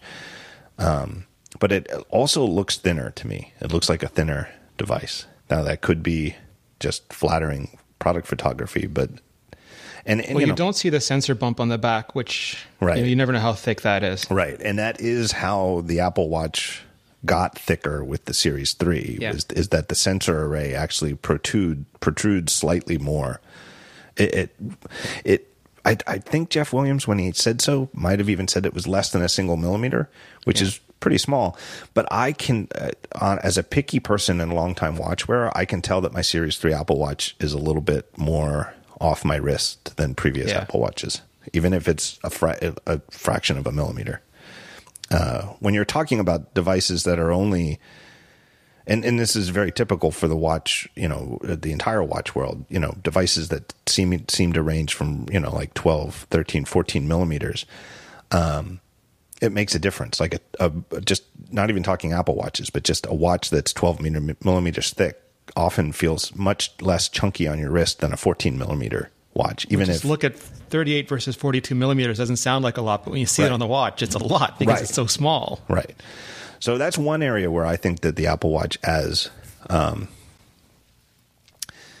uh, as Apple continue, you know, it, it's so good at miniaturizing what it's done. I mean, I truly, I've said this before, but I tr- truly think that the one thing Apple, modern Apple, has done that they don't get enough credit for is that they are better at miniaturizing computers uh, than any company in the history of the world. They, you know, they just everything from uh, AirPods as being mini iOS devices that live in your ears to, Yep. um, you know, and the tremendous battery life they get out of AirPods to Apple Watch. You know, it, it, every year after year, the Apple Watch has gotten significantly better, and it's just just as a computing device, just totally nerding out and looking at this as a little tiny Unix computer with a display that lives on your wrist. It's truly amazing how much they've yep. gotten it better year after year. But at a certain point, it's like the watch is unique in that you don't really want to go bigger like the fact that the Apple Watch is as small as it is compared to competition from companies like Samsung has been a feather in its cap and yeah. a reason it's so popular. But you also don't really want to go smaller in terms of uh, the face size. You know, like if Apple, in theory, could make an Apple Watch 34 millimeters big, technically, that might not be appealing to many people because it's too, actually too small. And only Schwarzenegger wants 48 millimeters. Right. You want to balance this combination of the aesthetics of what it looks like as a piece of jewelry on your wrist combined with yeah. the um, ability to see as much information as you can looking at it as a computer display and you have battery budget, you know, like some people really want it to be thinner, but then you're spending your battery budget on removing battery to keep the same features right. where other people would like an always on display or the ability to run real UIKit apps, which would cost battery right. and wouldn't let them get rid of it. So you have all these things you have to balance. Right. There's a, a ton of things to balance.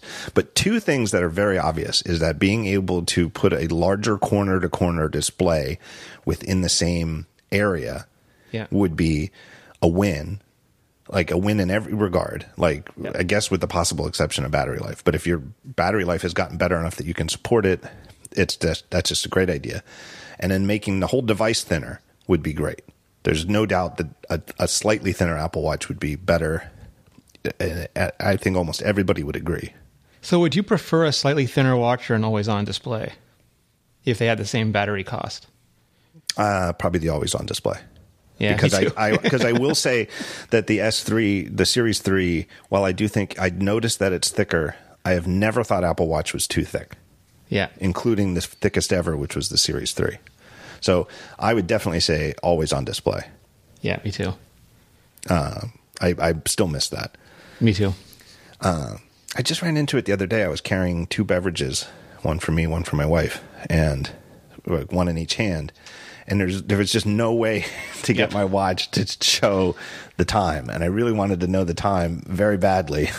Right, and if you turn your wrist, you spill the drink. Right. If you try to give me, like it's just no win. And it was too filled to the brim. Um, uh, I forget if it was iced tea or coffee, but some kind of it, it wasn't water. So they were yeah. filled to the brim and just had like lids. So I also couldn't and I had like a nice white shirt on. I couldn't just yeah. hug the other one in my right hand because it would have gotten you know some brown yeah. beverage on my white shirt. So I had no, I just had no way to check check the time. Whereas if I was wearing any of my other watches, I would have been able to glance at the wrist and yeah. see the time. Absolutely. So, so, I would pick that. But anyway, this does look thinner. I'm not surprised that if it is thinner. Uh, and again, when they're on stage and tell you how much thinner it is, that number may not sound impressive. Like, I don't know if it's one millimeter thinner or something. Um, but it, that a one millimeter thinner Apple Watch could actually, in practice, be actually pretty pretty significantly, noticeably. Wow, I didn't expect this to be so much thinner and thinner.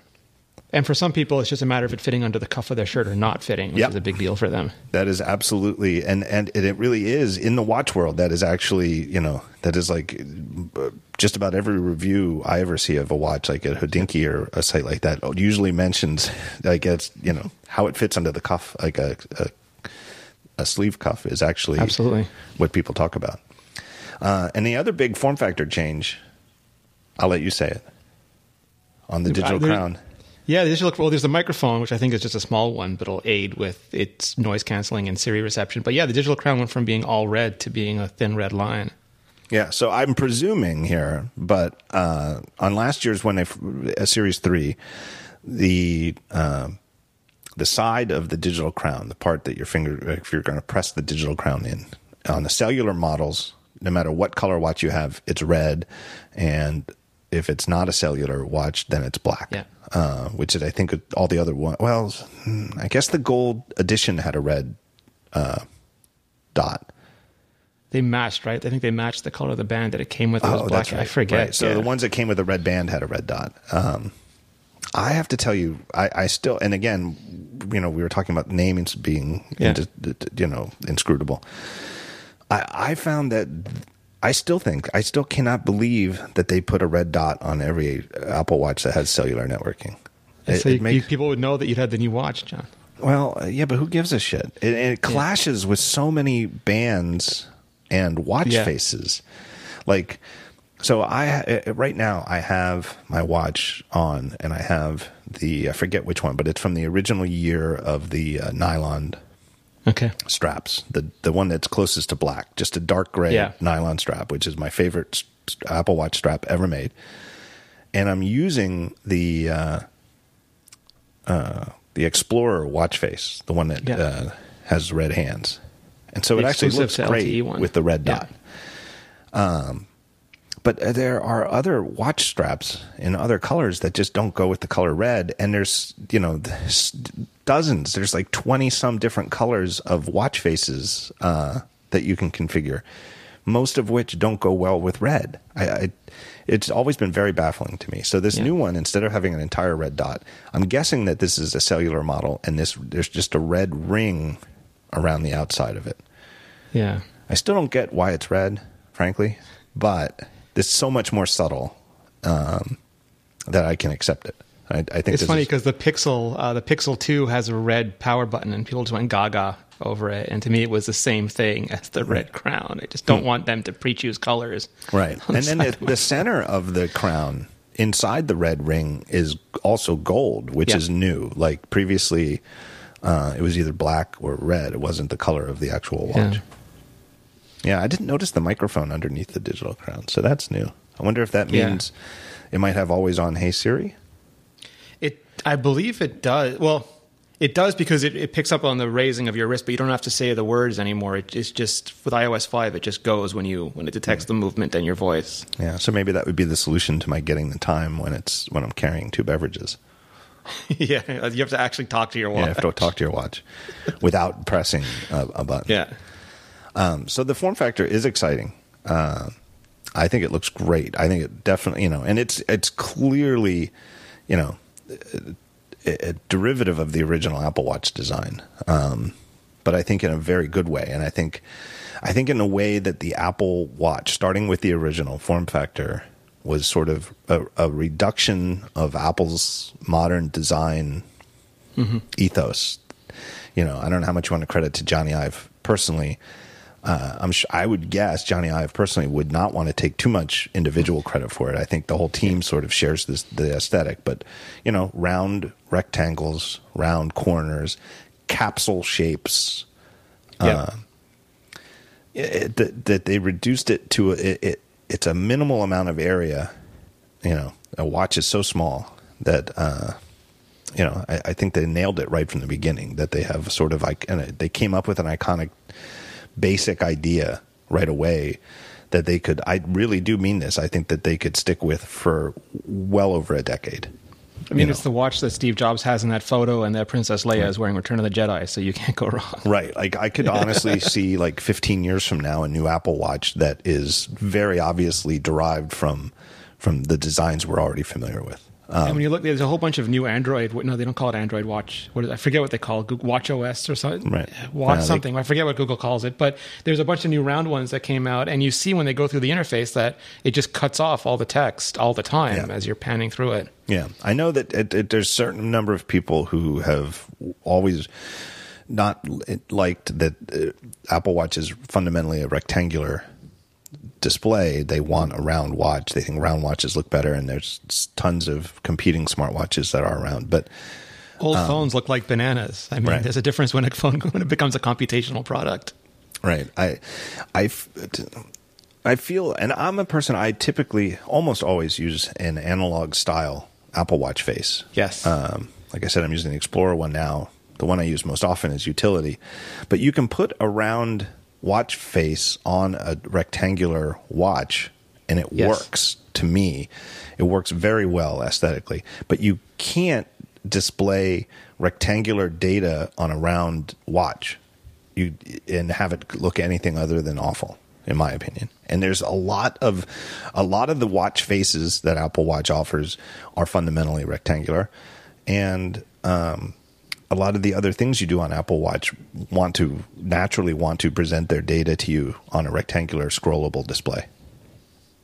Yeah, it just makes sense because it's almost like you have center vision and peripheral vision and a lot of the complications. And now, like with this screenshot, the super complications, right. those that get to exist in the periphery, where if it was a round face, you'd lose the benefit Yep. of having all that extra data. Yep. And that is a perfect segue to the discussion of this watch face that we see in this screenshot, which to me is the single biggest and most intriguing leak of the, the whole, you know, duopoly of the whole two Yeah. scoops the 9to5Mac had, right? Because, like I said, just to recap, we knew the two sizes of the iPhone 10s. Uh, we knew that they were going to have gold, and I think the most easily guessable gold, given that it would be stainless steel, would be this very gold finger gold gold, right? Shiny, blingy gold, E three P O gold. right? So, really, the biggest thing from the iPhone 10 leak is the name of iPhone 10s. Um, Yeah. So, with the watch, the fact that the display is bigger was rumored because apparently the display industry is the absolute leakiest in the entire world. The fact that it looks like it's thinner seems like a very obvious thing for Apple to do, whether it was rumored or not. It just it seems like a very obvious idea. Uh, even the fact that they don't use an entire red circle for the inside of the crown seems like an obvious idea because it was a terrible idea in the first place. That, but then this watch face is like, wow. it really is to me. Yeah, no, I mean, like there's like nine complications. Uh, You've got four in each corner, four in the center, and then one in the actual time Right. scale around the the hands. And so, uh, in the watch world, if you don't count, and technically speaking, the hour, minutes, and seconds count as complications. Like in Yeah. the watch world, this word complication, which I know uh, some people who don't don't care about watches in general either find confusing or they find downright annoying or they find baffling because they think complication sounds like a bad thing, not a good thing. But Yeah. it, Apple's borrowed this word word from the watch world, and in the watch world, complication equates to what we in the computer world call features. So if, Yeah. if it is something your watch can do, it's a complication. An hour, minute, and second count as complications. Like so, a simple watch that only tells you the hour and the minute it adds two complications, hour and minute. And then if you add a second hand, it's a third complication. But let's we won't count that. Let's say we don't count hour, minute, second. It's got nine complications. yeah, Ten if you count Wednesday as different than the twenty third. yeah. And in the watch Yeah. world, that would definitely count as two complications. So that's ten. And they're also more informational. Like you have a stopwatch with the time that's left. You have the temperature with the temperature gauge. UV with the UV index. You have the sunset with the time that it's the sun rises and sets. You know, it, it's just so much information. There's so much data contained in this watch face. Yeah. Uh, it's somewhat annoying to me when when I'm using a stopwatch and I want to just keep my regular watch up, but if the stopwatch is running and you raise your wrist and it shows you the actual stopwatch app, um, Yep. So hopefully they're moving away from that. But yeah, so it's got a stopwatch that shows you, or is it a stopwatch or a timer? Oh, maybe it's a timer. Yeah. Because it looks like it might be counting down. I don't know. Um, but either way, it's either a stopwatch or a timer, and it shows you how much time is left. And there's like a little bar showing you how, you know, like a thing. It It's has the- almost like Tufte esque, right? Like on, on, Yeah. on the informational data displays, how you can put large amounts of density Yep. without without making it non parsable to the human mind. And this seems like they really took a page out of that book. It is truly fascinating from a design perspective. It it is also to me the most Apple Watchy looking watch face I've seen yet. I don't know that I personally will use this watch face. It, it might be. I'm a So bit of a colors. minimalist. Like yeah, I, so many colors. I often use the utility with just the date, like Saturday the first, showing in the traditional three o'clock thing, and the temperature in the corner, and I leave the other three corners empty, um, just because I like, I just like the way it looks. Um, but it is fascinating to me. You know, uh, I was talking to Panzarino and uh, Matthew Panzarino about this, and he he really loves it, and he compared it to um, Iron Man's Yeah. HUD display that you sometimes see from Tony Spark, Stark's perspective in the Iron Man slash Avengers movies. Um, which, if you ever freeze frame and just really, really look at Yeah. them, they put an enormous amount of thought into. Like it's not just like even if it's only up for like a second, it's it it, it there's like a real logic, and it's like oh that's oh that's really cool stuff. You know, that's all there available in his line of sight. Yeah, it's just so like this to me is like the dashboard. If I want to see maximum information at a glance, I would use this. And or maybe when you're working out and you just want a ton of different stuff, or you're traveling and you want a bunch of information, and you could swipe to something way simpler if you just want to relax and Yeah. kick around. Uh, and that's what I like about this kind of watch too, is that you can have a workout face, a travel face, a casual face. Uh, I'm you know I'm at work and I need to keep track of all my meetings face. And Yeah, but this this keep this- going. well, and and putting the meet, you know, your next appointment, your next calendar appointment on the hour hand circular diameter of the watch face is really clever. I, I don't know Yeah. why. I don't know why that wasn't thought of before. Like, and is it- it at the top because it's 12 p.m. and if it was at 6 p.m. would it be on the bottom? I just have so many questions. Yeah, I'm not quite sure why it's at the top instead of the bottom, but that would it's kind of interesting if that's the explanation. Yeah. Like that did occur to me, and it, and I thought it would look better at the bottom, but I don't know. But because it's curved, it get, lets you put way more characters on Yep. in the string than if it went straight across. Um, I love this temperature complication. Yeah. It doesn't just tell you the current complication, but shows you the daily high and low for the day and includes a dot for where the current temperature is on Yeah. that scale. Um, there's a UVI index, right? Yeah. That's the ultraviolet, you know, that lets you know if you should be wearing sunscreen, I guess, or not. Um, which I can only presume comes from some kind of online weather source. Is Yeah. not, you know, like somebody on Twitter was speculating that maybe it had the watch has a UV sensor because there's a. oh, I'm going to get it wrong, but there's a company like L'Oreal or somebody who's come out with a thing um, that you can put on a fingernail that would show the UV index, so that somebody who's wearing this would know whether they, you know, need sunscreen or not. Which is interesting, but if it's actually based on a sensor, then it wouldn't give you any useful information while you're indoors, which is typically also when you would need Yeah. to put the sun- sunscreen on. Um, like once you're outside in the sunshine, it's a little too late. So I'm gonna. It seems pretty obvious it would come in the same way that the temperature doesn't come from a thermometer on the watch; it comes from a weather service. Yeah, and, and luckily it doesn't annoyingly tell you that weather service every time you ask, like HomePod. Yeah, and then in the center, as the date at the top, when both the day of the week and Yeah. the date, uh, has an iTunes controller, a music controller. It has, of course, your activity rings over at the three o'clock side, and then it has a. Uh, uh, uh, Planet I- Earth. Yeah, that's not the moon phase, right? It's Earth. No, I don't think I was so. thinking moon phase at first, but I don't know. Yeah, I don't know what that is either. But yeah, and I, I love that they've made the watch face into a full fledged launcher because Right. um, the carousel never really made sense at watch scale, and it's just so much better to put the stuff that you really need up front and center just to tap away. Yeah, yeah, that's what I'm hoping they're going. I, I'm hoping that that's exactly where, where they're going. You know that. So instead of if I'm listening to music, having you know the now playing come by default every time I look at my wrist, just make it easy for me to go from my regular watch face to a nice tappable target to jump to now playing if I really want to do that. Yeah. I, uh, terribly exciting stuff and very very thoughtful again is it too many colors for me personally maybe but i don't think it's aesthetically displeasing i think it's actually a very very uh, comely watch face i really think it looks very very cool Uh, yeah, I like it a lot. And also, this is only one watch face. I would love to see how this approach pertains to Mm-hmm. of the other watch faces that they have. I mean, it's it seems like it would be obvious for certain faces, like um, like Siri, like the Siri watch face. Yeah. which they would just put you just be able to see more of uh, the scrollable content on the face at a time. Um, and modular would be great for people who don't like analog faces. Yeah, well, that modular seems interesting to me because think about how much more information rich Yes. that one could get, or, or presumably will get. Um, and that is, you know, it, it's. I see people with that face all the time. It's obviously a very popular face. Uh, I know that there are a lot of people who just don't like analog time, uh, and it's a great, great digital watch face. Um, but just thinking, looking at how much more information rich this watch face is for an analog watch face, Yeah. boy, modular could get really, really information rich. And if they could figure out how to make the photo face just uh, much more complicated too, then you it would be a lot of the customization requests would just go out the window. hmm Definitely. Because I could just put super, I could put like the original Superman art on there and just have my Superman watch.